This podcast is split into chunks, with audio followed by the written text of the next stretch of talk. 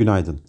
Ukrayna-Rusya savaşının etkisiyle belirsizlik fiyatlamalarının hakim olduğu küresel piyasalarda Fed Başkanı Jeremy Powell'ın dün kongreye yaptığı sunumda 15-16 Mart'ta yapılacak FOMC toplantısında federal fonlama faizinde 50 bas puanın altında faiz arttırımı teklifinde bulunacağını açıklaması piyasalarda risk iştahını destekle, desteklemiş durumda.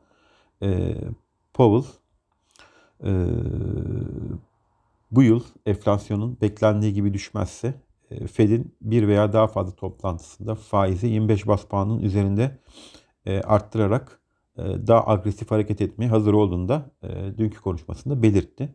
Dolar endeksi 97.795'ten 97.472'ye düşerken altın ve gümüş fiyatları doların gerilemesi nedeniyle yükseldi. Altın fiyatı bu sabah birkaç gün önceki 1950 seviyesinin altında olsa da ons başına 1926 dolar gibi yüksek bir seviyede seyrediyor. Bugün e, Rusya ve Ukrayna arasındaki barış görüşmeleri finans piyasaları açısından oldukça önemli. Ateşkes görüşmelerinden çıkacak herhangi bir olumsuz sonuç varlık fiyatlarını zayıflatacak ve savunma hisselerini ve güvenli limanları destekleyecektir. E, bugün yurt içinde e, saat 10'da e, haftanın e, piyasa etkisi en büyük olacak olan verisi bizim açımızdan enflasyon datası açıklanacak.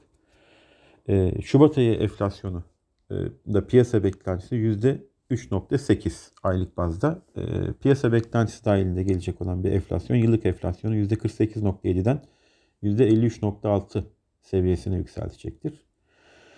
E, üfe tarafında ise e, geçtiğimiz ay %93.53 olan seviye büyük bir ihtimalle 3 haneli rakamlara e, çıkacaktır. E, Borsa İstanbul tarafında ise e, tepki yükselişleri devam ediyor. Endeks 20 günlük hareketli ortalama seviyesine yaklaşmış durumda. E, mevcut görünümde endeksin e, 2000 puan seviyelerinin üzerine oturması durumunda.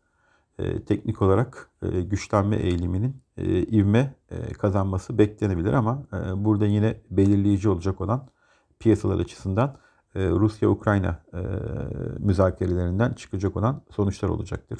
İyi günler, bereketli kazançlar.